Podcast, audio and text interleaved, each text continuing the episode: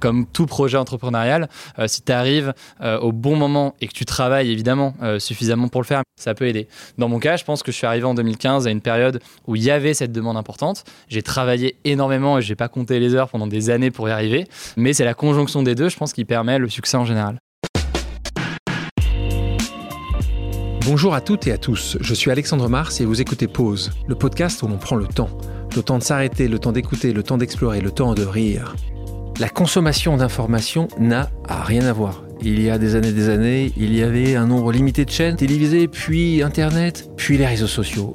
Notre invité d'aujourd'hui a, à sa manière, révolutionné de nouveau l'accès à l'information. Hugo Traverse a lancé Hugo Décrypte il y a quelques années et aujourd'hui, une génération entière, les 15, 25 ans, 15, 30 ans, consomme des actualités uniquement sur ces médias que ce soit sur TikTok, sur YouTube, sur Instagram, des millions et des millions d'utilisateurs suivent et se nourrissent de l'information d'Hugo. À 22 ans, il interviewait déjà le président de la République et les têtes des plus grands partis politiques français.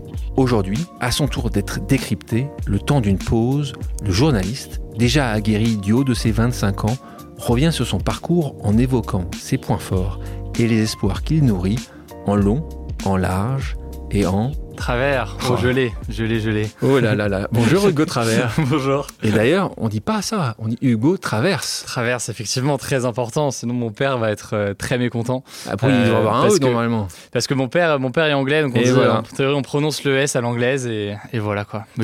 C'est important pour toi les, euh, les origines anglaises? Euh, alors honnêtement, je me sens quand même beaucoup plus français. Je vais pas te, merci, vais pas merci. J'avais peur que tu dises l'inverse. là, Non, non, non, non. J'ai quand même grandi en France euh, toute ma vie, donc. Euh... Donc tu as repris continuellement tout le monde depuis 25 ans en leur disant traverse, traverse à l'école et tout le temps. T'as toujours dit ça? Non, je pense que ça resté comme ça, mais en réalité, là où je sens que c'est important notamment, ça a été euh, dans mon éducation où il y a en réalité des vraies différences euh, entre le système d'éducation français et celui qu'on peut avoir au Royaume-Uni. Je le voyais par exemple sur des cours d'histoire. On avait en histoire en On avait tendance à avoir des cours assez euh, euh, descendants, on apprenait des faits et après, dans le cadre de dissertation, finalement, on ressortait un peu euh, les éléments qu'on avait appris par cœur et bachotés, quoi. Alors que dans le système anglais, on nous apprenait, nos premiers cours consistaient à lire des documents, euh, comprendre les sources, d'où elles viennent, qui parle, d'où, quel type de source est-ce que c'est, est-ce qu'on peut lui faire confiance. Et c'est des choses qui sont assez euh, essentielles et qui m'ont beaucoup servi, je pense, au final, dans mon travail aujourd'hui. Donc là, c'est la culture, euh, le côté bilingue. Tu es totalement bilingue aujourd'hui? Ouais, totalement bilingue, totalement bilingue, et ça, c'est clair. Heureusement, là, là, ça aurait été, tu me dis non, là, ça aurait été quand même une grande déception, encore une déception. Papa, alors il a dit, c'est pas possible. non, je suis totalement bilingue, grâce à la persévérance, je pense aussi, de, mon père et, de ma mère aussi, qui voulaient que j'apprenne bien l'anglais. Ton papa parlait anglais à la maison? Mon papa me parlait anglais à la maison et encore aujourd'hui, on a un système un peu bizarre où dès qu'on est à table, euh, si je suis avec mes parents, je parle anglais à mon père, je parle français à ma mère, mes parents entre eux parlent français, mon père me parle anglais, enfin une sorte de mélange de, langues qui est assez, assez particulier. J'aurais dû commencer la question que j'ai l'habitude de poser, comment tu vas? Très bien, très très bien. Franchement, euh, ravi de, de tout en ce moment, tout se passe bien. Donc, euh, je vais pas utiliser la chance parce que souvent, assez souvent, je me suis, j'ai dit de moi-même de, de, mes propres succès, oh, j'ai de la chance la chance d'être né au bon endroit, certainement. Énormément de travail. Toi, toi tu le vois comment? Tu trouves que tu es, né sur la bonne étoile? C'est de la chance? C'est du travail? Moi, j'ai peu de gêne à dire que la chance joue un rôle euh, immense dans le succès. Enfin, en tout cas, mon succès, j'aurais pas de gêne à dire. C'est-à-dire que euh, le simple fait, dans mon cas personnel, d'avoir euh, grandi dans un environnement où, alors, mes parents m'ont pas aidé directement sur mes projets quels qu'ils soient, mais ils m'ont laissé faire ce que je voulais faire. Et rien que ça, en fait, plein de gens n'ont pas cette chance-là. Et je considère qu'elle m'a permis très tôt, quand j'étais au collège, de commencer à faire des projets, à avoir euh, ma, ma, mère qui m'autorisait à sécher un cours pour aller assister à un procès ou faire un reportage. Enfin, c'est des choses qui sont assez euh, pas mal ça. Alors, tu as vraiment travaillé dans les ressources humaines, donc peut-être qu'elle avait une vision très euh, euh, très positive justement de devoir essayer de construire euh, en, jeune. Tes deux parents travaillaient dans des grandes entreprises. Tu as grandi dans les Hauts-de-Seine. Tu étais dans une famille aisée, un grand frère et une petite sœur. Cette enfance, quand tu la décris, ça a l'air d'aller bien tout allait bien dans le meilleur des mondes En fait, globalement, c'était très calme. Et... Mais rien que ça, c'était une chance. C'est-à-dire que j'ai pas été dans ce, euh, ce cadre où on avait des parents qui poussaient pour faire quelque chose ou placer son enfant à tel ou tel endroit. Mais par contre, j'étais dans un environnement qui était très serein et très calme. Ce qui en fait, je pense, la meilleure chose pour faire ce qu'on veut faire et, et s'épanouir dans ce qu'on fait. Et je considère que la chance, dans mon cas, euh, et en général, quand on est créateur de contenu, c'est cette chance-là sur euh, l'éducation, sur d'où on vient, qui forcément forcément est importante et est présente. Et c'est toutes ces questions plus larges d'égalité des chances ou autre. Pour moi, l'égalité des chances, c'est un idéal, c'est pas quelque chose qui existe aujourd'hui. ça va de pair avec la question de la méritocratie. mais l'autre enjeu, l'autre élément de chance aussi, c'est un élément qui euh, est propre à la création de contenu sur Internet. C'est-à-dire que, euh, comme tout projet entrepreneurial, euh, si tu arrives au bon moment et que tu travailles évidemment suffisamment pour le faire, mais que tu arrives au bon moment, ça peut aider.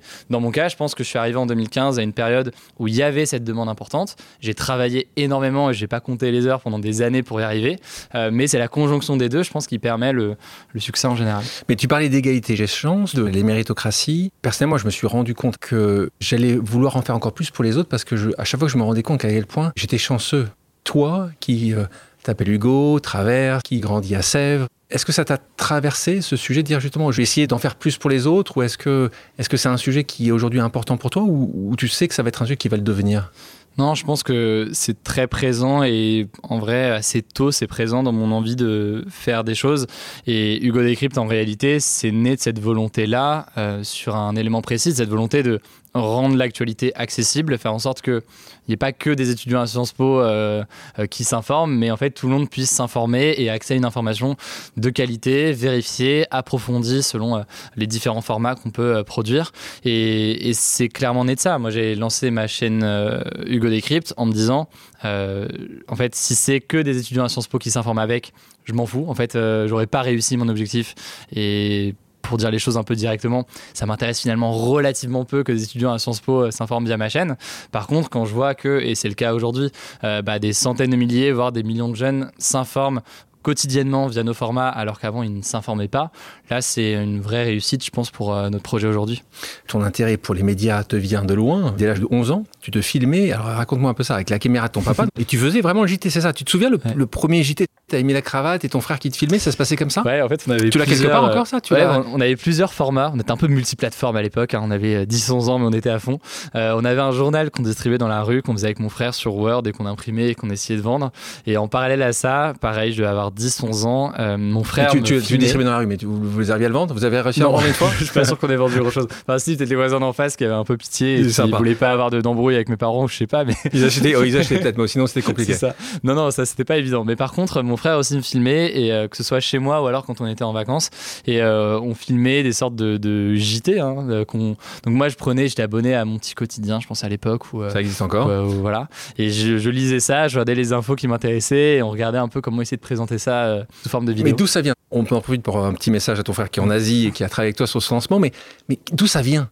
Je pense qu'il y a une première chose, c'est une envie de comprendre ce qui se passait. Et même quand j'ai lancé euh, Hugo Décrypte plus tardivement, euh, les premières vidéos, je les faisais sur, euh, par exemple, la guerre en Syrie je connaissais rien de la guerre en Syrie quand je faisais la vidéo, enfin avant de faire la vidéo, mais le fait de moi-même essayer de comprendre et ensuite d'en faire un contenu euh, qui permette aux autres de comprendre, m'aider moi-même euh, dans mon apprentissage sur ces sujets. Donc je pense qu'il y avait une volonté de comprendre, combinée à une envie de, d'entreprendre et de faire des choses moi-même. Et ça, euh, moi je sais que mon grand frère, par exemple, quand j'avais 15 ans, lui avait 18 ans, et quand il était au lycée, même plus largement, il avait lancé par exemple un site d'e-commerce. Donc il était au lycée il, commençait à se faire pas mal d'argent avec un site e-commerce qu'il avait lancé. Moi, l'aspect euh, e-commerce m'intéressait assez peu, mais j'avais cet intérêt pour l'actualité, pour la politique. Je me suis dit, mais comment est-ce que moi-même je peux faire quelque chose, même en étant au collège ou au lycée? Et, euh, c'est de là que sont nés, je pense, les, premiers projets. Après, il y a des petites choses euh, qui peuvent venir. Moi, je, on avait parlé à quelqu'un qui travaillait pas mal sur ce sujet-là, qui me disait que le simple fait, par exemple, en famille, de jouer à des jeux de société, peut entraîner un esprit d'initiative chez des enfants euh, assez jeunes. Et euh, il y a des petites choses comme ça, je pense, qu'ils peuvent jouer. toi, tu jouais beaucoup, beaucoup, beaucoup aux jeux de société. Ouais, jeux de société. C'est lequel, en... tu préférais? Encore chez mes parents aujourd'hui. Alors, il y en a plein. Franchement, c'était pas forcément des jeux très connus, mais on avait euh, encore aujourd'hui chez mes parents, il y a une, une, armoire de jeux, mais qui est hallucinante. C'est une ludothèque. Je pense qu'on pourrait ouvrir un truc d'ailleurs. il y a de quoi faire parce qu'il y a des, des, centaines de jeux de société différents qu'on allait chercher chaque mercredi à la ludothèque. Parfois, on les, on finissait du coup par les acheter. Et, et je pense que ça joue beaucoup au final euh, dans cet esprit d'initiative et c'est une sorte de mise en situation. De, quand tu as 11 et 12 ans et quand tu te filmes, Déjà, un, c'est étonnant, c'est toi qui filmé, ton frère aussi était filmé ou c'était lui qui réalisait, toi qui filmais? C'est lui qui filmait. Mais moi, j'étais toujours à présenter, mon frère filmait, mon frère adorait euh, en général organiser les choses. Donc on faisait des jeux avec ma sœur, c'est lui qui organisait. Là, de la même façon, il voulait cadrer et moi je présentais. Ah oui, d'ailleurs, tu parlais de ta sœur. Ta sœur était là un peu ou pas du tout? Non, ma sœur était encore trop jeune. Encore trop jeune. à cet âge-là, à peu près cet âge-là, avant que tu, que, tu, que tu crées euh, Radio Londres, on va en reparler, quand tu as 12, 13, 14 ans, tu as un journaliste, tu commences à t'attacher à un journaliste, il y en a un qui, qui représente pour toi ce qui pourrait être la quintessence du journalisme ou pas vraiment? Assez peu. Je pense que très tôt, les modèles ont plutôt été des créateurs de contenu, donc des youtubeurs par exemple. Assez jeune. Euh, un exemple, c'est euh, Casey Neistat aux États-Unis qui a vraiment inventé ou réinventé le format de vlog, donc de, de, euh, de, la une façon de raconter en réalité des événements, quels qu'ils soient, sa vie personnelle ou alors d'autres choses. je regardais ce youtubeur-là aux États-Unis et ça m'inspirait vraiment en termes d'écriture, en termes d'approche. Et c'est plus en réalité des youtubeurs que des journalistes et quel est le premier youtubeur français? Que tu avais regardé C'est l'époque de Jérôme Jarre et compagnie Ouais, il y a eu Jérôme Jarre, même sur Vine et tout à l'époque. Euh, il y a eu, euh, je pense, la période très tôt hein, de, euh, de Squeezie, de Cyprien, mais a le tout début, 15 ans. exactement, on est en 2016, 2017, même, même 2015 pour, pour la plupart d'entre eux. 15 ans, là, tu lances un site d'actualité. Et là, moi, ça m'éclate. Hein. Radio Londres. Alors là, tu t'imagines qu'on a, on a un jeune gaulliste qui, qui, se lève et qui dit Moi aussi, euh, on va devoir. Pas du tout. Euh, tu annonçais les résultats de l'élection présidentielle. Pourquoi Radio Londres? Évidemment, au travers, ça fonctionne, mais il y a un autre truc derrière, tu as, ton côté euh, parti républicain ou pas du tout? Qu'est-ce qui, C'est quoi Radio Londres? Radio Londres, alors c'était en, j'étais en troisième, donc c'était en 2012, c'était la présidentielle de 2012. Au départ, c'était un hashtag euh, qui a été utilisé euh, pour annoncer les résultats des élections avant 20h. En avance parce que tu peux utiliser des sondages. Des messages codés, donc pour expliquer si, on, si les médias belges avaient des infos comme quoi, je sais pas, François Hollande était à 52%, des messages étaient diffusés sur Twitter en disant la rose est à 52 euros, j'ai n'importe quoi. Et on comprenait que Hollande était à 52%. Et moi, j'avais lancé un compte qui relayait les meilleurs tweets, et donc les tweets les plus pertinents ou les plus fiables avec ce hashtag-là.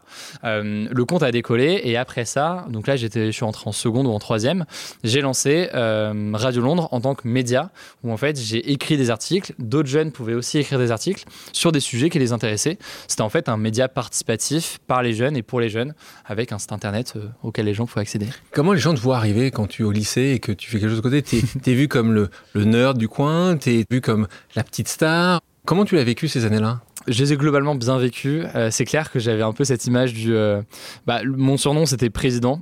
et en fait, euh, clairement, ce surnom très tôt? En gros, celui qui allait qui allait faire de la politique ou faire quelque chose. en T'étais délégué des classes ou t'étais délégué J'ai été délégué, ouais. J'ai été délégué histoire de bien pousser le cliché à, à, fond, effectivement. Et en plus, non, il y avait ça. Et puis. Euh, les gens le savaient globalement, même les profs le savaient. Alors c'était avant Hugo Décrypte, hein, c'était avant tout ça. Mais euh, Radio Londres, c'était un, déjà un petit truc qui était un peu suivi et, et les profs en général étaient au courant. Et, et sympa, ils ont tous été assez encourageants, encore une chance quand même, euh, à me pousser dans ces projets-là, à comprendre dès que parfois j'étais pas présent parce que je faisais un reportage ou je faisais quelque chose pour, pour Radio Londres. Ils ont été assez. Je suis quand même très reconnaissant de tout ça. T'as un prof justement qui t'a beaucoup aidé, dans, que tu reconnais et que tu te souviendras pendant encore les 30 prochaines années, 40 prochaines années, qui t'a aidé à un moment clé ou pas? Euh, J'aurais pas forcément un prof précis. J'ai un, prof en, en CM2, euh, un, Monsieur Potier. Si, comme, quoi, comme, quoi, on se souvient, hein, c'est fou, hein, Monsieur Potier. ouais, mais qui lui était. Euh, alors, ce qui, ce qui, a fait, qui m'a aidé, je pense, et tous les élèves qui sont passés euh, par sa classe, c'est que euh, il avait des façons d'apprendre qui étaient très innovantes. Euh, C'était l'année de la Coupe du Monde de rugby de 2007, du coup, j'imagine. Euh, et donc, à l'occasion de cette Coupe du Monde, on avait en maths pas mal d'exercices liés à ça, en art plastique des choses liées à ça, en sport des choses liées à ça. et donc, il, il s'imprégnait en fait de l'actualité pour faire ses cours. Alors, pas de l'actualité politique évidemment, mais des sujets plus légers. Et donc, ça t'a marqué moi, ça m'a clairement marqué. 10 ans, ça t'a marqué. C'est fou, hein ouais. L'attrait pour la politique, parce que dès le départ, quand tu fais Radio Londres, euh, tu es tout jeune, ce qui tu mets en avant, justement, c'est pas le sport, c'est pas l'art, c'est pas le cinéma, c'est la politique. on t'appelait monsieur, on t'appelle le, président, mais, mais, pourquoi la politique? Il y, a, eu un attrait historique, là aussi c'est la famille, vous, vous parliez à table, c'est un sujet qui très tôt qui t'a passionné De base, j'avais surtout un intérêt pour le sport. Euh, quand j'étais au collège, c'était le sport à fond, euh, le handball notamment, parce que j'en faisais beaucoup. Et pour ceux qui n'ont pas vu Hugo, Hugo est grand. oh, et, tu mesures combien? 80... 1m92. Voilà, donc, ouais. donc ouais, ça surprend toujours d'ailleurs des abonnés dès que j'en Parce que t'es ah, je t'attendais pas, je t'imaginais pas aussi grand. Il te voit pas debout quoi. Soit j'ai une tête de bébé, soit juste il me voit pas debout, mais en tout cas ça surprend à chaque fois. Il est grand, je me confirme, il est grand. Et du coup, euh, j'avais un intérêt pour le sport et la politique. alors, petite anecdote euh, assez marrante, été euh, vice-président du groupe de supporters du PSG Handball. Alors ça, c'est des choses euh, masculin et féminin. parcours. Il y avait que le. il n'y avait pas la section féminine. Il n'y avait pas la section féminine. Et parce que j'étais passionné de ça et je voulais le faire à fond et j'avais monté ça avec des potes. Et, et donc la politique. T'as pas, pris, pas pris les pires, t'as pas pris les plus mauvais. Hein. Non, mais alors, alors un peu pour, cherché, défendre, là, pour ma défense, bon déjà au-delà de grandir en région parisienne, j'ai créé le groupe avant que ça devienne le PSG. Donc quand c'était encore le Paris Handball et que euh, ils étaient, ils ont failli être légués en deuxième division. Oh, respect. J'étais là avant, avant l'heure et avant qu'ils euh, qu qu'ils puissent acheter toutes les, tous les stars du handball comme, comme au football. D'accord. Mais euh, non, la politique est venue en 2012 avec euh, l'élection présidentielle et mon frère qui était très intéressé par la politique à l'époque. Et donc, euh, par mimétisme peut-être, je suis mis à regarder aussi. Et on allait voir des meetings, on allait voir tout ça et je trouvais ça assez fascinant. Et je pense que c'est vraiment venu de là. Et après, Radio Londres a entraîné tout ça jusqu'à Sciences Po et, et Donc, avant Sciences Po, donc, tu termines ton bac, bac ES. Et là, une question, pourquoi pas une école de journalisme justement? Est-ce que tu as hésité déjà? Voir J'ai euh, hésité. J'ai postulé euh, sur APB, donc qui est devenu Parcoursup. Euh, le seul, la seule chose pour laquelle j'ai postulé, c'était l'académie de l'ESJ Lille, qui est une prépa pour intégrer une école de journalisme après. donc j'avais pensé à faire du journalisme et seulement des études de journalisme. Simplement, Sciences Po, je le voyais comme une opportunité pour moi de avoir des cours super intéressants potentiellement continuer en master de journalisme après à Sciences Po, euh, mais avoir des cours intéressants et des rencontres intéressantes en tout genre et du temps aussi pour faire des choses. Euh, j'avais vraiment envie, après mon lycée et après Radio Londres et tout ça, de lancer un nouveau projet je savais pas, je savais pas encore que ça allait être Hugo Décrypte, mais je voulais lancer quelque chose de nouveau en lien avec le journalisme. Et je savais que à Sciences Po, j'allais avoir un cadre intéressant où j'allais avoir un peu de temps pour développer des projets, des cours intéressants. J'allais rester à Paris pour faire des reportages ou des choses. Et ça me semblait le, la meilleure chose, euh, la meilleure chose pour continuer tout ça. Et là, très vite, quand d'autres vont peut-être euh, voilà, faire la fête un peu plus que. Oh, je l'ai fait aussi, il n'y a ah. pas de. ah, c'est bien, on, est, on, va rentrer sur ce sujet. Alors, la fête et Hugo. Non, mais c'est vrai que très rapidement, tu lances mm. ce projet-là, euh, donc Hugo Décrypte. Euh, de la même manière, euh, ça intéresse aussi des entrepreneurs qui nous écoutent, ceux qui veulent se lancer. Le nom, à Radio tu nous l'as expliqué, Hugo Décrypte, ça a été la chose la plus simple qui t'est passée par la tête Parce que c'est quand même assez basique en marketing, mais en tout cas, ça explique ce que c'est. Euh, tu as hésité entre deux choses. C'était quoi le, choix numéro 2 Dis-moi. C'est apparu assez naturellement. Alors, le mot décrypte en soi, ça aurait pu être autre chose, mais euh, l'idée d'avoir mon prénom, c'était assez évident parce que je voyais que les autres créateurs de contenu faisaient comme ça, que ça avait du sens aussi. Euh, je voyais qu'en fait, quand on s'informait, et quand on s'informe encore aujourd'hui, quand on dit Le Monde ou quand on dit le journal de France 2, pour beaucoup, c'est une forme de boîte noire. On ne sait pas ce qu'il y a derrière. On voit ce qui en ressort, un journal télévisé ou un journal euh, de presse écrite ou un site, mais on ne comprend pas forcément ce qu'il y a derrière. Et l'idée de dire, bah, attendez, moi en fait, je suis, quand je lance la chaîne, je suis tout seul, enfin on est deux. Euh, c'est juste moi, je vais expliquer des sujets d'actualité bah, juste assumons ça et comme un youtubeur euh, comme Squeezie c'est Squeezie et comme Cyprien c'est Cyprien quoi donc je me suis dit on va juste assumer cette, ce positionnement-là. Aujourd'hui, évidemment, c'est différent parce qu'on est une vingtaine dans l'équipe et ça a grandi. Mais à l'époque, c'est juste moi avec euh, euh, Clément Lano, qui est un, journaliste qui travaillait avec moi sur, sur la chaîne à l'époque. Et, et, voilà, quoi. Du coup, on a assumé ça. Et donc, première année, tu lances. Clément était avec toi à Sciences Po ou pas? Euh, Non, Clément est en fait Clément à l'époque. Alors aujourd'hui c'est un journaliste euh, freelance qui est très suivi. À l'époque c'était juste un, pas juste, mais c'était un étudiant qui finissait ses juste études comme moi. il était juste en train de faire ses études. Hein, non mais c'était un étudiant comme moi, quoi, mais qui euh, faisait du montage pour d'autres youtubeurs et qui était partant pour m'aider. De nouveau, des éléments de déclencheur. Ça intéresse les auditrices, les auditeurs pour savoir à quel moment, parce que tu sais qu'il y a beaucoup de gens qui hésitent, qui se posent des questions. Tu le fais très tôt. Pourquoi? Je pense que Hugo Décrypte est arrivé, ce projet-là est arrivé parce qu'il y avait deux choses. Il y avait déjà une conviction chez moi qu'il manquait quelque chose et qu'il y avait un besoin de, de cette chaîne-là qu'on va sûrement évoquer plus après. Euh, et une conviction qui était très forte, qui était vraiment ancrée en moi et je ne, concevais pas un monde où en fait ce genre de choses n'existait pas pour informer euh, les plus jeunes aujourd'hui, mais plus généralement informer sur les réseaux sociaux. Et c'était ça conjugué à euh, le sentiment de pouvoir le faire réalistiquement de pouvoir le faire avec les outils qu'on avait aujourd'hui. quand euh, un jeune euh, tout seul dit euh, je veux faire le prochain Facebook, dit comme ça, ça peut paraître assez lointain. L'objectif est très très loin. Quand on dit quasiment à l'inverse, impossible. hein. je veux essayer d'informer euh, des centaines de jeunes au départ, ou j'essaie d'informer le plus grand nombre avec les réseaux sociaux, alors que moi-même je passe ma vie dessus et donc je sais un peu comment ça fonctionne au fil des années.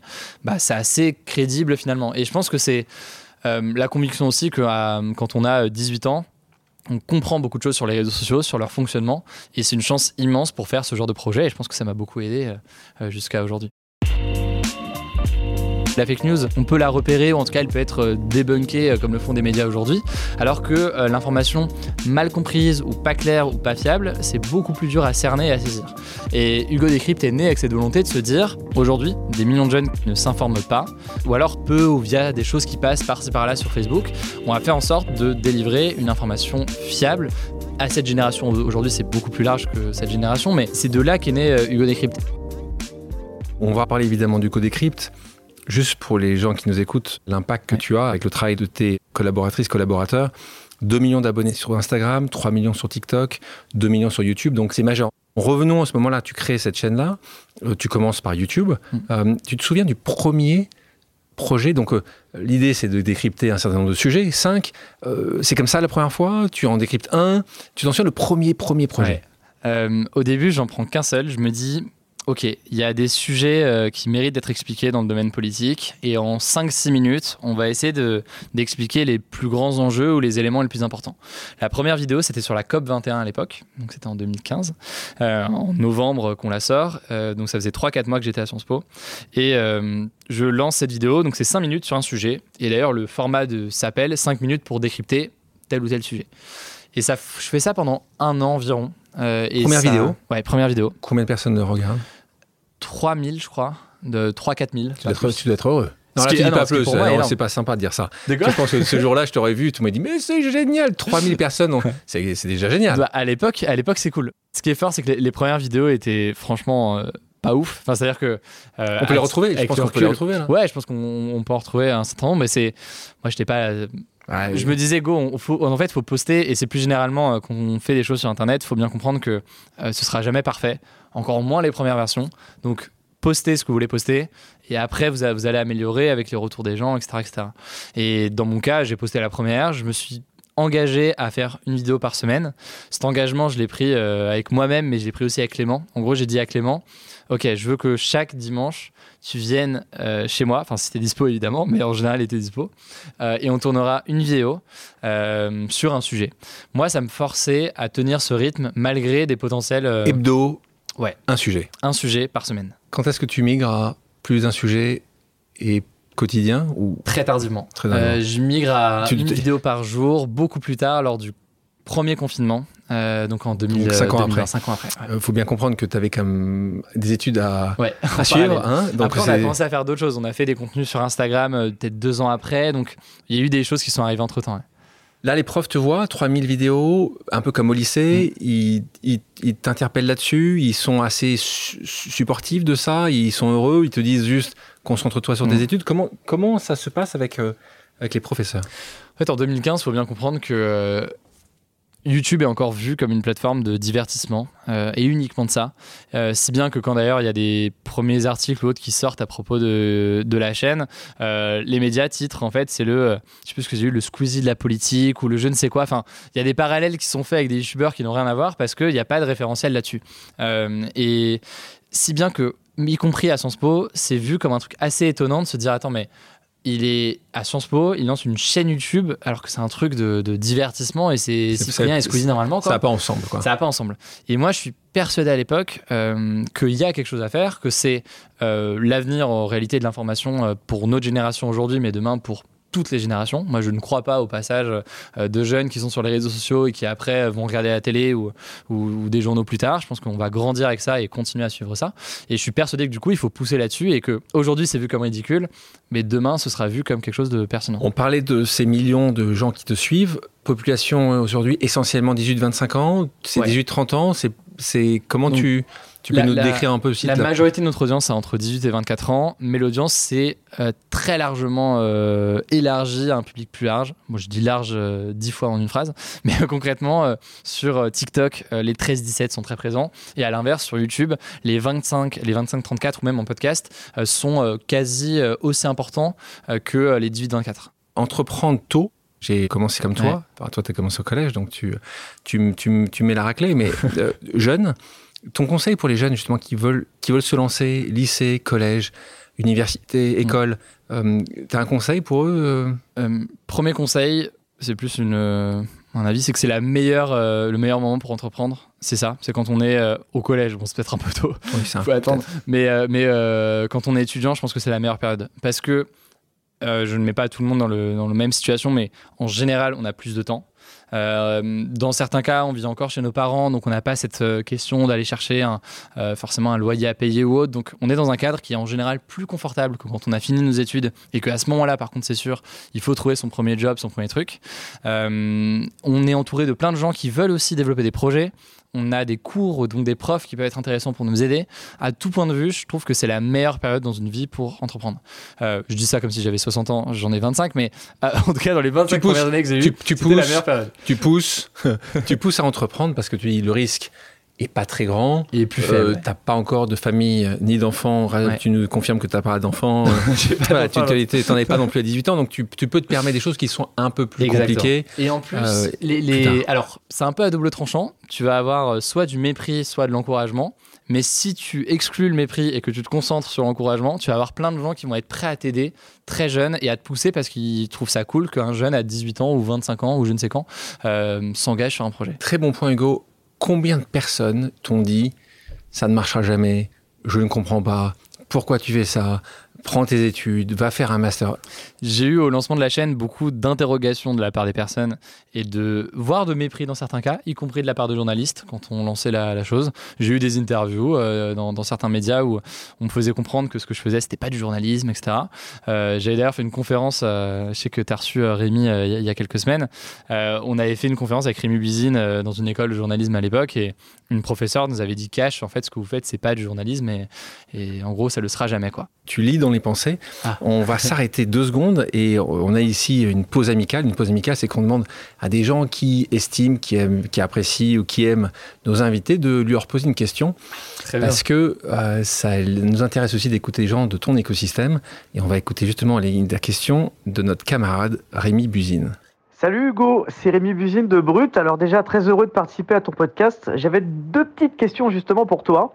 La première, c'est en rapport avec une anecdote commune qu'on a vécue en 2016, où on avait été invité à l'école de journalisme par les étudiants, et c'est un détail important, avec Jean Massier. Tous les trois à l'époque, on venait à peine de devenir journaliste. Tu lançais ta chaîne YouTube, Brut était un média naissant depuis quelques jours, et Jean se lançait également. Et je me souviens, les étudiants avaient été euh, plutôt bienveillants envers nous, mais les professeurs, qui pour la plupart étaient des journalistes confirmés, euh, nous remettaient vraiment en cause en mode euh, si vous n'avez pas fait d'école de journalisme, euh, vous n'avez pas de base, vous n'avez pas la légitimité pour le devenir. C'était un peu le, fond de leur question qui était parfois un peu sévère. Et je me demande qu'est-ce que tu en retiens six ans plus tard avec la réussite aujourd'hui qui est la tienne. Je veux dire, chaque jour, tu informes sur les réseaux des centaines de milliers de personnes.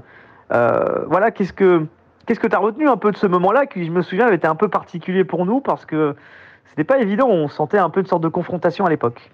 Et le deuxième point, la deuxième question, c'est que justement, comme tout est allé très vite pour toi, c'est où tu te vois dans 5 ans? Voilà, moi, c'est une question que j'aime bien poser parce que, surtout à toi, parce que c'est allé tellement vite.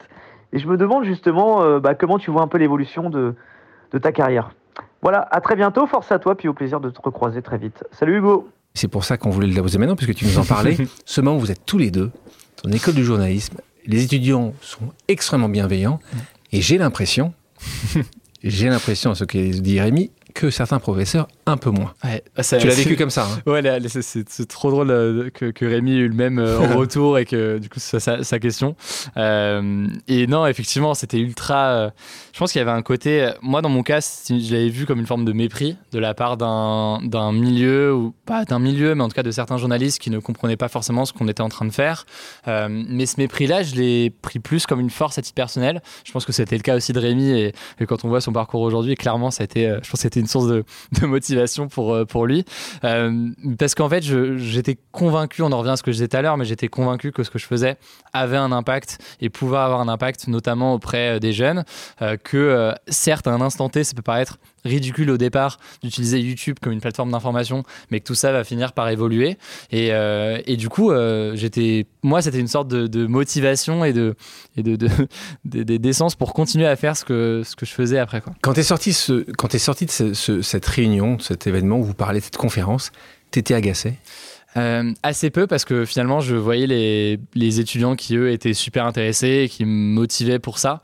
Euh, et encore aujourd'hui, c'est vrai que j'en parlais, avec, euh, on avait un séminaire avec mon équipe il y, a, il y a quelques semaines, on parlait de pas mal de, de sujets pour l'avenir justement de Hugo ce qui était la deuxième question de, de, de Rémi. Et, et, certains journalistes m'exprimaient, et, je le comprenais, que parfois ils avaient le sentiment qu'il y avait une forme toujours de pas de mépris, mais de, distance ou de, parallèle qui est fait entre d'un côté euh, les médias et de l'autre côté euh, Hugo Décrypte, qui serait une sorte d'ovni un peu particulier qui, certes, aujourd'hui informe des millions de personnes et peut-être le média le plus suivi, euh, parmi les médias le plus suivis chez, chez les jeunes, mais qui n'est pas tout à fait dans le cas traditionnel. Et moi, j'aurais toujours dit, je comprends que vous ayez cette volonté de reconnaissance par d'autres acteurs euh, dans le domaine médiatique, euh, mais comprenez que ça va venir au fur et à mesure. Moi, je vois que ça a déjà bien évolué en 5 ans, et surtout que c'est pas ça le cœur de l'objectif. L'objectif, c'est d'informer notre génération, et, ça, bientôt, je pense ça sort bien. Et bientôt d'autres générations. Et bientôt d'autres générations, ça, c'est déjà le cas ça, arrive, ça arrive. On va attendre un peu sur la seconde question de Rémi. Revenons sur Rémi Buzine. Je conseille évidemment toutes les personnes qui n'ont pas encore écouté son podcast euh, de l'écouter. Il est paru il y, a, quelques semaines de ça. Il nous raconte sa vie. Et d'un moment dans sa vie, un moment qui a été assez similaire à la tienne, il nous disait qu'au moment où ses lives avaient commencé à faire le buzz, il a vu le choix entre rejoindre une euh, rédaction euh, connue, qui était celle de BFM TV, ou partir chez Brut. Et, et ses proches l'avaient encouragé à faire quoi? BFM TV, j'imagine. Exactement. Mais j'ai écouté le podcast, donc euh, je suis un peu. Donc tu sais, voilà. et parce que la chaîne était connue, le boulot paraissait plus stable, Brut venait de se lancer, et on sait maintenant où il en est. Brut est un des médias euh, de cette, pas que nouvelle génération, en tout cas, des médias les plus, les plus réputés, les plus connus, les plus regardés, des milliards de vues. BFM va très bien aussi, hein, bah, mais, mais toi, quand tu as eu cette approche, parce que une, une, station reconnue vient de voir, puisque c'est Europe 1 qui vient de voir pour dire on t'a vu un peu à droite et à gauche, on aimerait bien que tu nous rejoignes. Mm. T'as hésité un moment ou pas vraiment? Tous les projets que j'ai pu faire avec d'autres médias, donc que ce soit LCI assez tôt, que ce soit Europe 1 aussi avec, euh, avec lesquels j'ai travaillé pendant une saison, ça a été fait parce que je sentais qu'il y avait une euh, combinaison possible avec Hugo Decrypt. C'est-à-dire que j'ai jamais vu Hugo Decrypt comme un tremplin vers d'autres médias. Euh, j'ai jamais voulu abandonner Hugo Decrypt pour un autre média, mais tout ce qui me permettait de faire les deux était assez intéressant. LCI par exemple, c'était en 2017, je pense, après la présidentielle. Euh, euh, c'est assez simple. J'ai un projet de tour du monde où je vais faire des reportages pendant un an à l'étranger sur des acteurs de changement, donc des gens qui partout dans le monde ont un impact positif. Je vais partir tout seul faire ces reportages-là pendant un an. Il me faut quelqu'un pour le financer.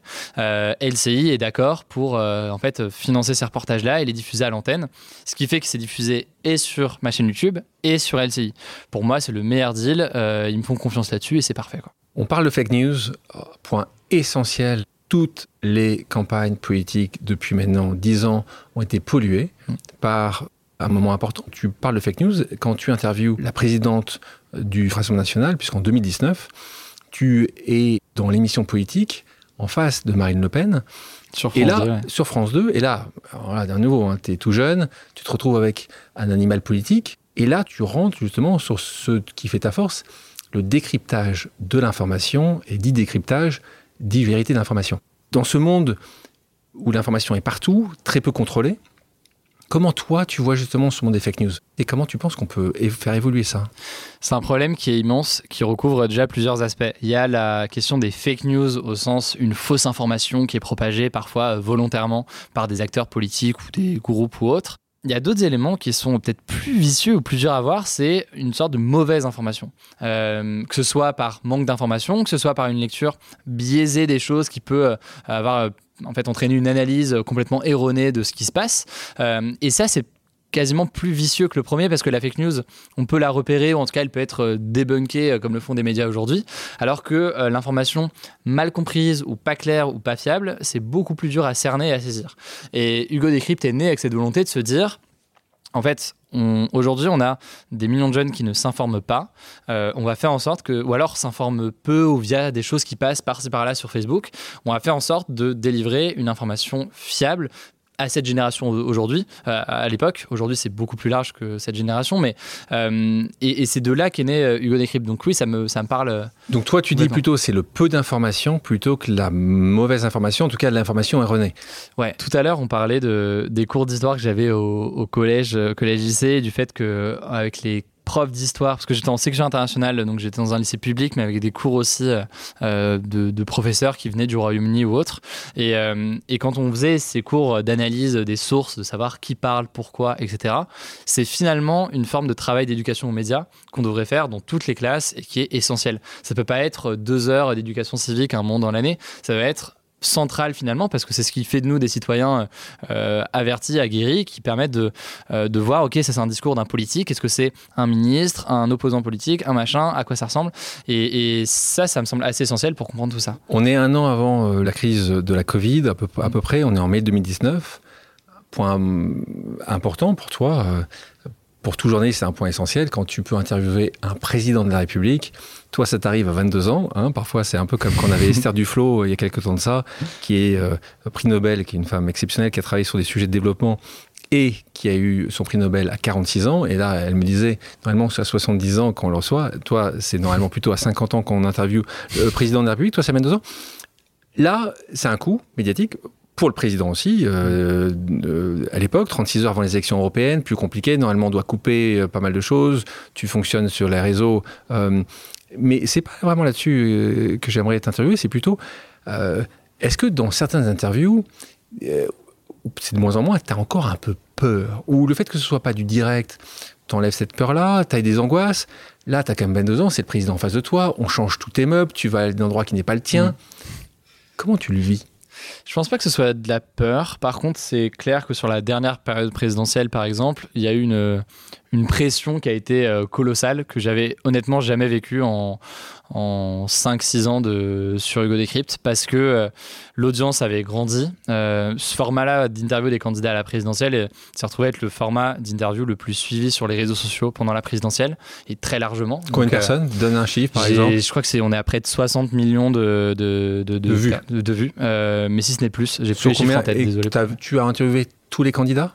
Quasiment tous les candidats, 10 des 12 candidats, euh, et on avait fait le, récap des chiffres, et c'était bah, des chiffres colossaux euh, finalement. Et donc, on est conscient, avant même de débuter les tournages, que ces formats vont être très suivis, que ça va être, dans certains cas, la, seule source d'information euh, de jeunes ou de moins jeunes pour cette présidentielle, parce qu'on avait conçu un format pour qu'ils permettent de mieux comprendre le programme des candidats, leur personnalité aussi, le tout dans un format assez innovant de 30-40 minutes d'interview.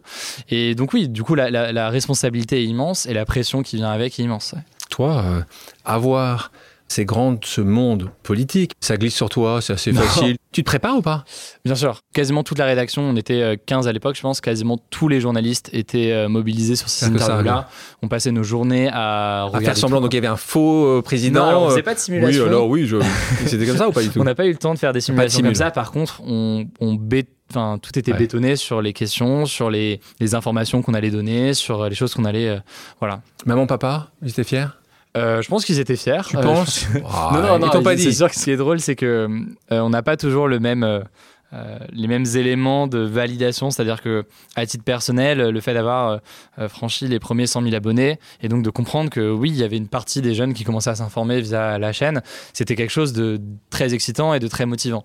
À l'inverse, pour mes parents au tout début, le fait de, de, travailler avec LCI à la même période, c'était l'élément de validation qui disait ok c'est bon, c'est la chaîne que je regarde. Mon fils va peut-être peut-être avoir un stage avec chez LCI après, alors que c'était pas du tout l'objectif. Mais, donc on n'a pas les mêmes critères. Et donc oui, une interview pour eux, c'était quelque chose, surtout que euh, ah quand, même, euh, enfin mes parents forcément sont plus âgés que moi, logiquement, et quand même auprès de euh, leur génération, ils ont en fait des amis à eux au travail ou autre qui disent, bah, en fait, je me suis mis à regarder les interviews en famille ou autre parce que c'était parfait pour mieux comprendre les visions de chacun. Bah, pour moi, c'est ultra enrichissant. En parlant de famille, ça peut arriver pour certaines personnes qui réussissent plus ou moins bien dans une fratrie. Toi qui réussis très bien dans ta fratrie, ça donne une pression supplémentaire à ton frère et à ta sœur? Alors mon frère avait Étant donné qu'il avait trois ans de plus, il avait déjà ses propres projets, euh, pas tant que ça. Euh, moi, je pense que le fait que mon frère très tôt fasse des choses a dû me mettre une forme de pression. inconsciemment, c'est-à-dire que c'était pas, euh, voilà, mes parents me disaient rien, il n'y avait aucune obligation à quoi que ce soit, mais j'avais envie de faire quelque chose. Et ma petite sœur, je pense, a pu ressentir ça aussi parce que quand on a additionné mon grand frère puis moi, elle venait après en mode, je vais faire quelque chose, et elle fait des choses aujourd'hui superbes, donc je pense que voilà, je suis pas inquiet. Parfois, est-ce que tu as eu des retours très agressifs, très agacés de ta communauté? Il y en a à chaque fois parce que le simple, en fait, vous ne verrez jamais une interview politique qui fait l'unanimité. Euh, jamais on a entendu une interview d'un président où les gens ont fait Ah, celle-là, parfaite. Le journaliste, excellent, les relances, tout était parfait. Justement, on peut voir euh, Macron par exemple, euh, Emmanuel Macron, on a pu avoir une interview par Jean-Jacques Bourdin et du Plenel, comme une interview par, je sais pas, un présentateur du JT, quel qu'il soit. c'est deux interviews très différentes, mais les deux, aucune des deux ne fait l'unanimité. Donc je pense qu'il faut en être conscient, surtout en période électorale où les enfin les militants sont assez remontés. Il faut faire un peu abstraction de ça et se concentrer sur son travail. Tu t'es jamais senti instrumentalisé par un politique Tu as réussi à. Non, en 2017, quand j'avais fait des premières interviews, je pense que j'étais moins rodé à l'exercice qu'aujourd'hui, ce qui est bien normal. Aujourd'hui, tu es, très âgé, euh, avec beaucoup d'expérience. Bientôt les cheveux blancs. Euh, on a une équipe aussi, donc ça, ça aide. Quoi. Il n'y a pas que, que des politiques qui viennent avec toi sur le plateau. Euh, c'est moins de 1% des très rare. C'est pendant ces, pendant ces périodes électorales importantes. On va parler de Bill Gates. pour ceux qui n'ont pas vu, je vous conseille d'aller voir l'interview de Bill Gates qui l'a fait chez toi. Donc là aussi, comment c'est arrivé? C'est toi qui les as contactés? C'est son, son agent? C'est la Gates Foundation? Comment ça s'est passé? C'est euh, des journalistes de l'équipe qui euh, en fait euh, voulaient l'avoir depuis longtemps, qui du coup ont contacté la fondation. Et ça faisait quelques temps que du coup on était en contact avec la, enfin, le service presse de la fondation. Et peut-être un mois avant son arrivée à Paris, il était à Paris pour une journée. Un mois avant, l'équipe nous dit qu'il y a moyen peut-être de faire quelque chose cette fois-ci et que Bill Gates sera à Paris pour une journée il fera euh, un ou deux médias, pas plus. Je crois qu'il a fait au final euh, le JT de France 2 et nous. Je suis pas sûr qu'il ait fait un autre média à l'époque. Pas mal. Et, euh, et du coup, non, ça s'est fait comme ça. Nous, on a après, on a eu la même approche que pour des politiques, c'est-à-dire que ça reste finalement une personnalité politique, quoi qu'on en pense, parce que bah, il a un, il a un poids qui est considérable via ses actions ou autres, et c'est intéressant d'avoir son regard en tant qu'entrepreneur, en tant que. Est-ce qu'il y a toi et ta super équipe une personnalité que, que vous aimeriez absolument recevoir? En fait, dans la foulée de, de l'interview de Bill Gates, euh, on a eu plein de commentaires disant "Attends, faut faire Elon Musk, faut faire Elon Musk à tout prix, à tout prix." Et surtout que Elon Musk, dans la foulée de la diffusion de l'interview, a réagi alors en un mot, parce mais il y a une question, parce qu'il y a une question qui est posée "Est-ce que tu es ami de Elon Musk Et donc c'est là. Et donc Elon Musk réagit sur Twitter à, à l'interview, euh, et donc forcément, du coup, les gens disent "Attention, mais maintenant il faut, il faut, interviewer Elon Musk." Euh, en réalité, j'ai les interviews de politique déjà, on en fait peu, mais même en général, les interviews, c'est pas le cœur, de, votre format. bien sûr. On en fait régulièrement. Là, il y a plein de très grosses interviews qui arrivent, mais c'est un contenu parmi d'autres. Et je veux pas non plus aller à la chasse aux grosses personnalités. Je pense que le cœur de notre travail, c'est ce travail d'information au quotidien via des reportages ou via des résumés. Et c'est ça que je veux prioriser avant tout dans le contenu. Une vidéo moyenne, combien c'est de combien de vues? Euh, alors c'est super dur de dire aujourd'hui, mais bah, sur YouTube en moyenne on est aux alentours de 400 000 vues euh, par vidéo et par jour du coup parce qu'on fait euh, une vidéo par, jour aujourd'hui. Euh, après selon les réseaux, TikTok on fait près de que je dis pas de bêtises 50 millions de vues par semaine. On a dépassé le milliard de vues en un an, donc ça ça grandit très vite. et Instagram plusieurs millions. Enfin podcast, on est le premier podcast en France en ce moment en termes d'écoute aussi. donc c'est à dire que devant nous euh, devant bah, pause Peut-être, peut-être. Attends, là, là on, va, on, va, pas, je vais, on va arrêter cette interview tout de suite. Non, mais en vrai, euh, c'est, juste intéressant d'en parler parce que ça a été une courbe quasi exponentielle, si ce n'est même euh, plus qu'exponentielle. et aujourd'hui, sur pas mal, sur TikTok, on est le média le plus suivi très largement. Pareil sur pas mal de réseaux et c'est, assez encourageant. Quoi. bravo, c'est quand même assez, non, c'est quand même assez dingue. Je pense que c'est une très bonne chose que les créateurs de contenu, les youtubeurs, ce que vous voulez, euh, prennent position et s'engagent sur des sujets d'actualité ou des sujets politiques. Le vrai euh, problème éventuel là qui se pose, c'est un problème d'éducation aux médias ou à ce genre de sujet et être conscient que c'est pas parce que euh, telle ou telle personne va appeler à voter pour tel ou tel candidat que je dois le faire. Concentrons un peu sur Hugo Décrypte. Fais-nous rentrer. Avec ton équipe, tu nous en parlais, je sais à quel point tu les adores. J'adore euh, mon équipe euh, également. C'est important de les mettre aussi en avant. Comment s'organise ton quotidien? Ça se passe comme dans une réaction du, journal de TF1 Dans l'équipe, on a trois pôles un pôle euh, édito où c'est les journalistes de l'équipe qui, sont, qui sont présents. On est quasi une dizaine de journalistes, je pense, là, au sein de l'équipe aujourd'hui.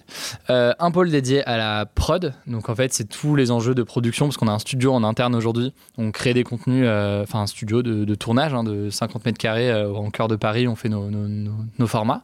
Et on a aussi un pôle plus commercial pour toute la dimension commerciale et le modèle économique. On en reparlera peut-être après. les journalistes, comment ça se passe? Ils sont surtout spécialisés par format. Parce que paradoxalement, on peut penser que les réseaux sociaux c'est la même chose et donc on peut avoir un, responsable réseau social qui va tout comprendre. Mais on a des journalistes qui sont très bons sur Instagram et très mauvais sur TikTok. Il y en a qui sont très mauvais sur TikTok et très bons sur YouTube. C'est des formats qui sont tellement différents qu'il faut une spécialisation sur les formats.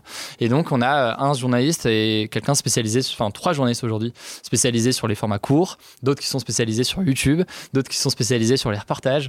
Euh, et c'est ce qui nous permet, je pense, de d'avoir cette mission commune et cette dimension d'accessibilité dans tous nos formats, mais avec des formes différentes parce qu'on va de 30 secondes à 1 euh, heure euh, selon les formats qu'on a. Les 5 infos? Ouais. Euh, les cinq infos, comment on les choisit euh, On a des éléments communs à tous les formats qu'on choisit le matin avec l'équipe. Euh, on a des sujets qui sont tellement importants qu'on les met sur tous les réseaux. Et après, selon les réseaux, selon les formats, on a d'autres choses. Et je préciserai aussi qu'on a même sur Instagram, par exemple, aujourd'hui, des déclinaisons sur les sujets culturels et sport. Euh, sujet culturel, on est, il y a près de 500 000 abonnés et, et des centaines de milliers de personnes qui s'informent juste sur le sujet, les sujets culture. Donc pareil, là, après, on a des déclinaisons et des formats différents. aujourd'hui, c'est Hugo Décrypte, l'équipe d'Hugo Décrypte. Ça, c'est un sujet, je l'avais vécu euh, il y a quelques temps de ça sur une organisation qui s'appelle Headspace, qui est sur la méditation, où euh, le le cofondateur qui s'appelle Andy, qui est un homme génial. Je, connais son nom et sa voix. Tu connais la voix parfaitement. Donc, pour ceux qui, voilà, c'est une voix. En fait, au bout d'un moment, il y avait des gens qui se sont dit, ben, un, c'est difficile pour lui de faire tout. Deux, euh, il y a des gens qui cherchaient à euh, avoir un peu plus de diversité.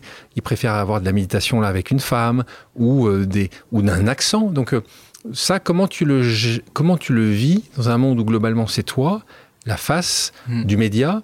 Est-ce que c'est quelque chose qui est en train de, quand tu es parlé avec tes équipes de votre vision à 5 ans, hmm. tu vas faire monter des talents?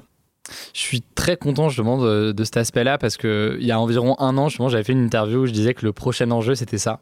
Et, euh, et, justement, en l'espace d'un an et même plus récemment ces derniers mois, on est passé de Hugo Decrypt avec moi seulement qui incarnait et globalement dans la tête des gens l'idée que j'étais le seul euh, dans l'équipe à aujourd'hui euh, un public qui est quand même conscient qu'on est plusieurs et que Hugo Decrypt c'est devenu le nom euh, d'un média.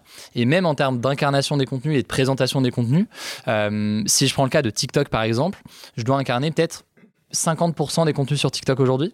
Si je prends le cas de YouTube et des actus du jour, euh, alors c'est le format qu'on a euh, euh, en podcast et sur YouTube, un format quotidien d'actualité en une dizaine de minutes. Depuis maintenant peut-être deux semaines, les actus du jour sont présentés à moitié par mois et à moitié par des journalistes de l'équipe. ce qui moi me libère du temps et, et c'est pas plus mal. C'est comme ça qu'on a la chance de t'avoir ici, comme ça tu as un peu de temps pour nous. Et ce qui permet aussi bah, de, de, faire comprendre qu'il y a une équipe et d'avoir des approches et des pas forcément des regards différents parce que là c'est le même format mais à minima des, des, tons différents et ça, et ça plaît parce que la, mission est la même. Tu as eu un retour des, euh, des abonnés qui sont dit c'est cool de voir euh, quelqu'un d'autre. Au tout début sur TikTok, c'était euh, parce que c'est sur TikTok d'abord qu'on a commencé. C'était un peu compliqué parce que euh, je, commence la plupart de mes vidéos, enfin de moins en moins, mais au début c'était, je disais salut c'est Hugo à chaque fois. Et donc quand du coup il y a eu Blanche ou d'autres journalistes au sein de l'équipe qui ont commencé à poser leur voix sur des sur des sujets, tous les commentaires par milliers c'était ah salut c'est pas Hugo, je ne sais quoi.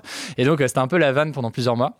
Aujourd'hui il n'y a plus aucun commentaire là-dessus et les gens ont fait autant d'audience sur les contenus que je présente que sur les contenus présentés par d'autres personnes c'est une déception. Là, c'est une déception pour toi. tu n'es pas, tu n'es pas ah, ça, indispensable. Ça me, va parfaitement bien.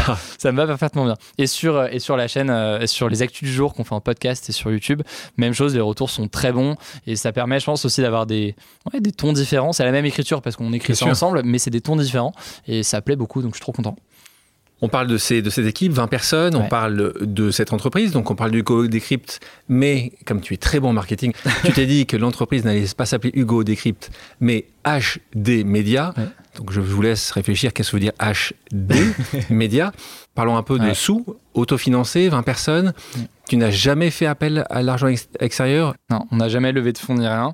Je- ça fri- enfin, peut-être que ce sera le cas un jour s'il y a des projets où on juge nécessaire et intéressant d'accélérer. hein. Tu te dis, tu as envie de lever de l'argent? Il y a un besoin. Non, il n'y a, pas un besoin, dans le sens où euh, on s'en sort très bien aujourd'hui, on se développe très bien à tout point de vue, via l'audience qu'on a, via euh, les, revenus et la croissance, euh, même d'un point de vue de CA de la chaîne. Et ça, et ça, tu évoques ces sujets-là? Je, je l'évoque pas publiquement, en tout cas, Ah. euh, en tout cas aujourd'hui. Ah, dommage, pas d'exclus dans le. Non, pas d'exclus. Mais ça grandit très bien, ça je peux le, ça je peux le, je peux Ouais, le dire. les entrepreneurs disent toujours ça. Et- Ça grandit très bien. Bon, en tout cas, tu gagnes de l'argent. Voilà. euh, Ce qui est et on a un ce qui est projet pas le qui est cas de tout le monde. rentable et qui se poursuit euh, dans ce sens-là au fil des années. Euh, Il y a et beaucoup de gens qui sont venus taper à ta porte? Euh, beaucoup? eu- bah oui quand même. Non, mais Non, non, euh, oui, non, plutôt il investir est- pour acheter? Les deux. Les deux, les deux. Euh, investir ou racheter. euh, et c'est pour ça que sur la dimension de- de- d'investissement, euh, moi, je suis pas, suis pas fermé à l'idée. C'est-à-dire que le jour où je vois qu'il y a un projet qui nécessite des moyens considérables, qu'il y a un intérêt à l'accélérer, si bien qu'il faut des fonds dès maintenant pour le faire, il faut tel montant pour y arriver, je pense que je serai très ouvert au truc et on, et on le fera, on le fera peut-être un jour. Dans l'immédiat, c'est pas le cas parce qu'on grandit toujours très bien et très vite et avec un. Voilà, mais ça pourra peut-être venir euh, bientôt. Là, on parle de futur, euh, on parle de développement, tu es bilingue. euh, tu t'es posé la question, justement, dans le développement, d'aller ailleurs en Europe Est-ce que c'est des sujets que tu as déjà abordés avec l'équipe? Est-ce que c'est. euh, J'ai pas le, le- le scoop sur le montant euh, du revenu, mais est-ce que est-ce que c'est une, est-ce que c'est une volonté ou pas du tout? En fait, c'est une la volonté, c'est de pousser cette recette qu'on a en termes d'écriture, en termes d'approche des sujets au plus grand nombre. Euh, je le disais tout à l'heure, moi j'ai lancé la chaîne non pas pour que des étudiants à Sciences Po s'informent, parce qu'en général ils s'informent déjà, mais pour que le plus grand public euh, en France s'informe. Euh, tout l'enjeu qu'on a en ce moment et sur l'année qui vient, c'est de pousser cette recette-là qu'on a en termes d'écriture qui, en réalité, est assez unique. C'est-à-dire que j'en suis persuadé, sinon on n'aurait pas l'audience qu'on a aujourd'hui. Et, je le vois aussi parce que les journalistes qui rejoignent l'équipe euh, font un temps de formation qui est, assez long au final pour avoir la bonne patte et la bonne écriture qui fait que ça fonctionne. Euh, donc on a une recette en termes d'écriture, en termes d'approche des sujets qui plaît, qui fait que on réconcilie des gens avec l'actualité, avec cette envie de s'informer. Euh, et ça, on veut le déployer en réalité au plus grand nombre, ce qui passe par des formats différents, par des, des- des approches, des sujets différents. Et oui, l'étranger, ça peut être, euh, ça peut être un élément parmi, euh, parmi d'autres. ouais. Faisons une pause spéciale réseaux sociaux. Quel format fonctionne le mieux, selon toi? C'est dur de dire dans le sens où c'est pas la même audience. Et euh, sûr. si je prends les chiffres bruts en termes d'audience, euh, TikTok et les réseaux ont fait le plus d'audience aujourd'hui, largement. Euh, alors, mais alors, une ouais. question un peu différente. c'est Quelle est la plateforme la plus efficace pour, entre parenthèses, Ok. pour informer? Efficace, je dirais TikTok ou Instagram, dans le sens où c'est des plateformes qui proposent, qui permettent de faire des formats courts qu'on va voir rapidement et qui surtout, même d'un point de vue d'un média, peuvent avoir une large audience très rapidement. À la différence de YouTube où ça peut prendre un peu plus de temps de construire une audience, TikTok ça peut aller très vite. La plateforme sur laquelle tu passes le plus de temps Je pense YouTube encore aujourd'hui. Celle que tu aimes le moins Alors, euh, Snapchat est la plateforme que j'utilise le moins à titre personnel. D'accord. Beaucoup moins. Euh, je suis même pas vraiment sur Snapchat au quotidien. Le format que toi, tu préfères regarder Les documentaires ou les reportages, euh, globalement les formats longs à titre personnel. Euh, Sur des chaînes... y a des sur chaînes des plateformes comme euh, Netflix ou Prime. Video ou voilà. Que je préfère. Les médias en ligne que tu préfères Il y a un truc pas mal, mais c'est italien. Mais je, ne parle même pas italien, mais je trouve que ce qu'ils font est intéressant. Et je les vois dans un mois et, et je trouve ça intéressant. Will Media est un très bon exemple de média en ligne qui a émergé, qui a sur les réseaux sociaux fait un contenu super intéressant. Le créateur de contenu à absolument suivre selon toi? Je dirais Casey Neistat, euh, même s'il fait moins de contenu en ce moment, mais parce qu'en termes d'écriture, c'est extrêmement enrichissant à voir. Francophone Euh, francophone, euh, je dirais Squeezie, non pas parce que c'est un ami et qu'on ira le, le pousser, et surtout il n'a pas besoin de ça, mais parce que c'est un bon exemple de créateurs de contenu qui vont à une échelle supérieure. Le Grand Prix Explorer est un bon exemple de ça. Réunir 40 000 personnes à un événement au Mans, c'est assez unique. Et donc je dirais Squeezie pour cette dimension de projet d'envergure qui montre ce que peuvent faire les créateurs de contenu. Merci pour cette pause euh, réseaux sociaux. Tu penses que les médias traditionnels ont encore de beaux jours devant eux, selon toi? Euh, les médias traditionnels qui arrivent à faire cette transition vers les réseaux sociaux, ou plus largement d'ailleurs vers le numérique, que ce soit une application ou les réseaux sociaux, Tu en as vu, t'en vois? Le Monde en France, New York Times aux États-Unis. Malheureusement, sur un modèle par abonnement ou en paywall, je suis pas convaincu qu'il y ait de la place pour 100 000 acteurs. Donc là, tu me mets plutôt des, des médias presse, moins des médias TV. Parce qu'ils ont moins compris, parce qu'ils n'ont pas été, parce que la pub est encore très présente, selon toi? Sans faire de généralité, je pense que globalement, ils pourraient faire beaucoup plus que ce qu'ils font aujourd'hui. Et quand on prend un, même le, bah, c'est une chance pour toi, hein. c'est pour toi, Brut, Combini et autres, c'est des chances pour vous. Le JT de France 2, par exemple, quand France 2 est je sais pas, sur la couverture de, la guerre en Ukraine, par exemple, euh, chaque jour, ils font des reportages qui sont excellents, qui sont passionnants, qui sont avec Marius Burgo notamment, qui, fait pas mal de, reportages. Euh, ces contenus-là pourraient vivre sur les réseaux sociaux et ils vivent de plus en plus. Je sais qu'ils commencent à le faire, mais et ça pourrait aller encore plus loin et ça pourrait intéresser, y compris les jeunes. Et je pense que ça peut aller au-delà. De nouveau, essayer de nous faire comprendre le modèle économique. Donc, tu as ces millions de vues. Mmh. La YouTube te rémunère, c'est aux 1000 vues. Essaye de nous expliquer, je pense que c'est des sujets importants pour comprendre comment tu arrives à être rentable en faisant ton métier? L'essentiel de nos revenus aujourd'hui, parce que ça va évoluer, mais aujourd'hui, c'est deux choses. C'est la monétisation des vidéos, donc c'est les pubs que vous voyez avant les vidéos sur YouTube ou en podcast ou euh, même sur euh, TikTok entre euh, deux vidéos. Ça, ça rémunère en partie. C'est YouTube aujourd'hui qui est la source principale sur cet aspect monétisation parce qu'on fait beaucoup d'audience dessus. Ils ont un bon système de répartition des revenus. TikTok a annoncé récemment et a lancé récemment un système de partage, enfin de, monétisation aussi. YouTube l'a annoncé aussi pour les formats shorts, donc les les plus courts qui ressemblent à des formats TikTok mais sur YouTube. Donc ça c'est euh, un élément important pour nous parce que c'est constant, euh, c'est régulier et c'est vu l'audience qu'on a aujourd'hui, c'est une bonne source de revenus.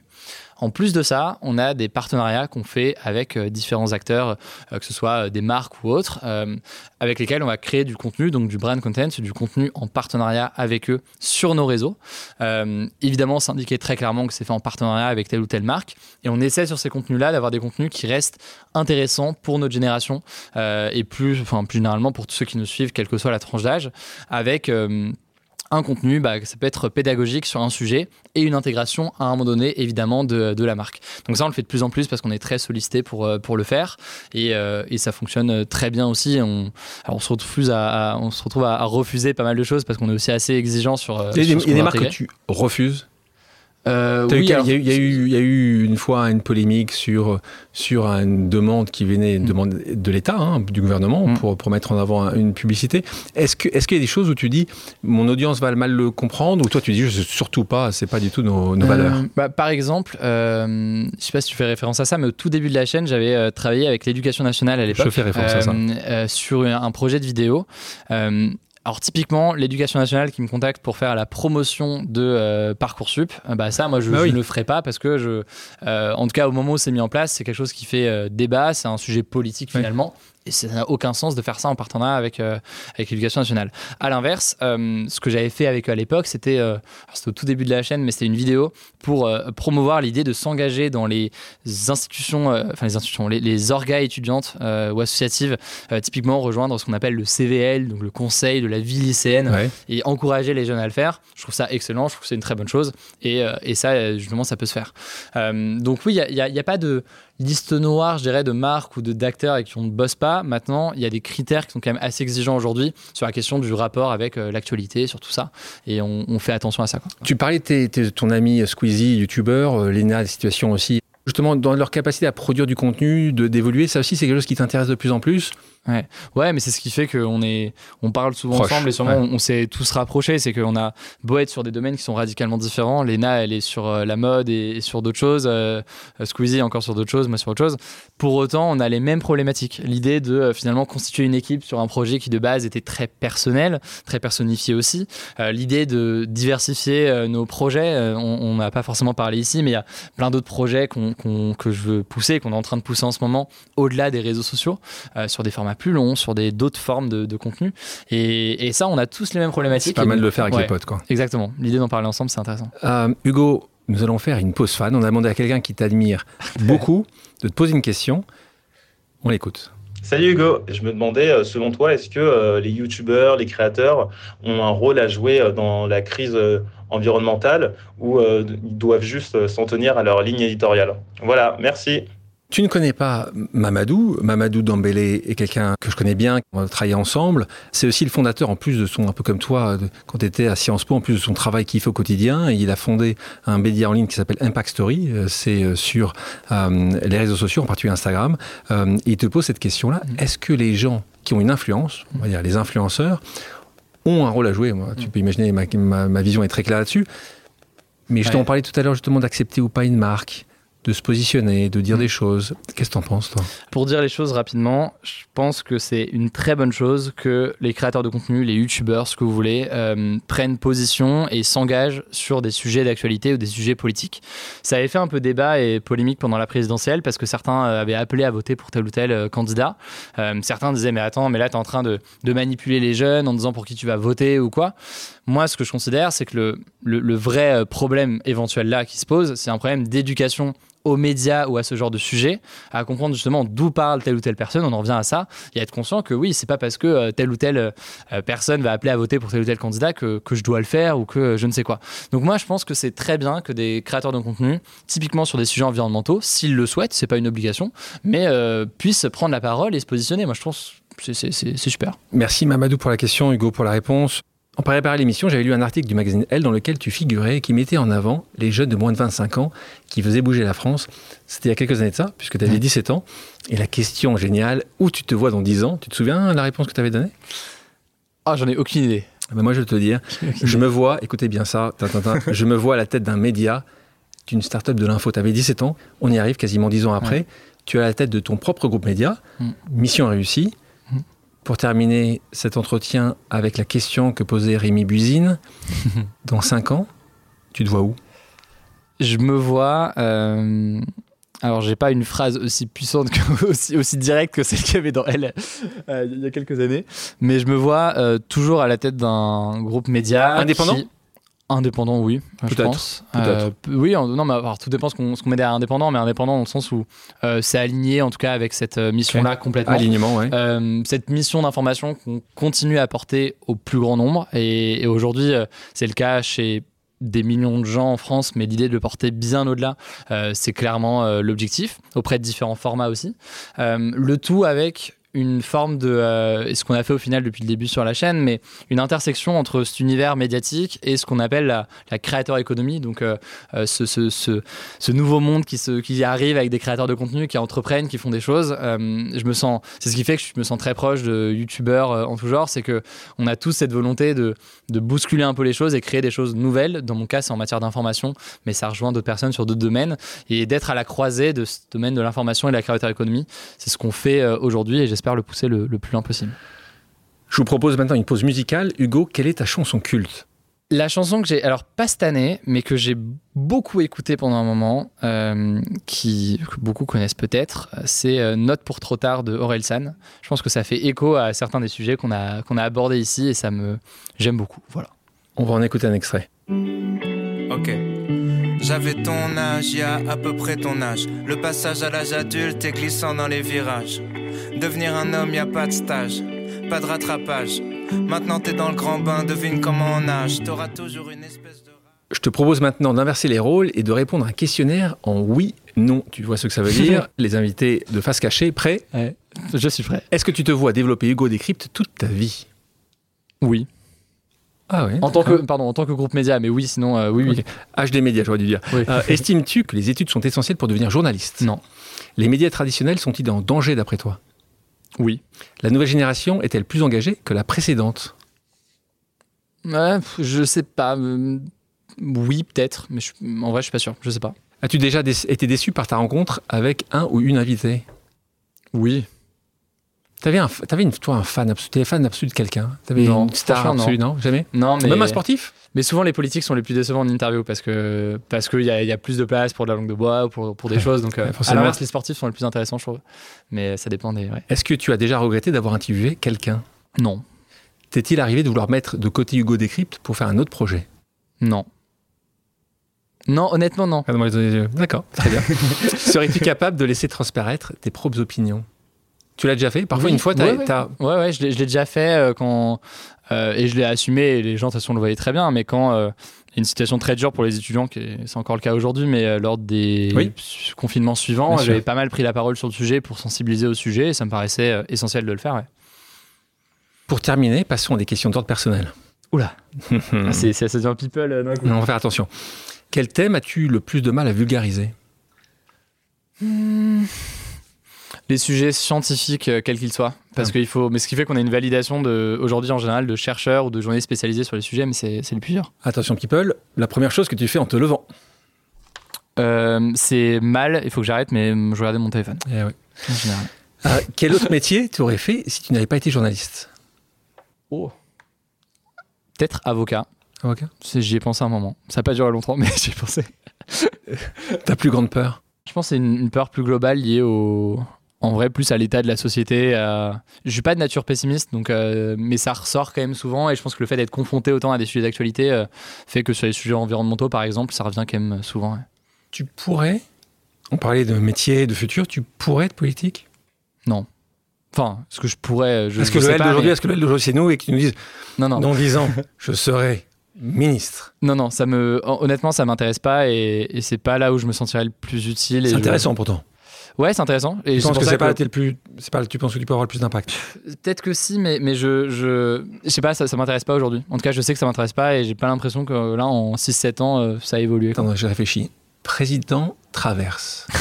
pas mal. c'est Hein? pas de- Pas c'est pas mal, hein? d'actualité. Euh, quelle est ta destination idéale pour faire une pause? Waouh. Bah, le plus loin possible de mon téléphone. Ce qui est jamais évident, mais il faut se forcer. Si les auditrices et les auditeurs ont des questions, ils peuvent te contacter sur les réseaux sociaux, je Euh, suppose. ouais. T'arrives à répondre? Sur les réseaux sociaux, ouais, hmm. C'est dur. hein. non, sur Instagram, par exemple, ce sera compliqué. Ouais. Alors, première option, euh, m'ajouter sur euh, LinkedIn, ça peut être possible. Ouais. Euh, non, le, sinon, j'ai un mail, hugo at hugodecrypt.com. J'essaie de répondre le plus possible. C'est un des trucs sur lesquels j'essaie de travailler. Mais c'est sinon une bonne façon de. En tout cas, je le lis tous les jours, donc il n'y a pas de souci. Hugo, merci d'avoir accepté mon Merci invitation. beaucoup. C'était super sympa. Merci pour l'invitation. Merci à toi. Merci à toutes et à tous d'avoir pris le temps de faire une pause avec nous. J'espère que l'émission vous a plu, inspiré ou fait réfléchir. Si c'est le cas, je compte sur vous pour le partager avec vos proches, laisser un commentaire et mettre la note de 5 étoiles sur les plateformes d'écoute.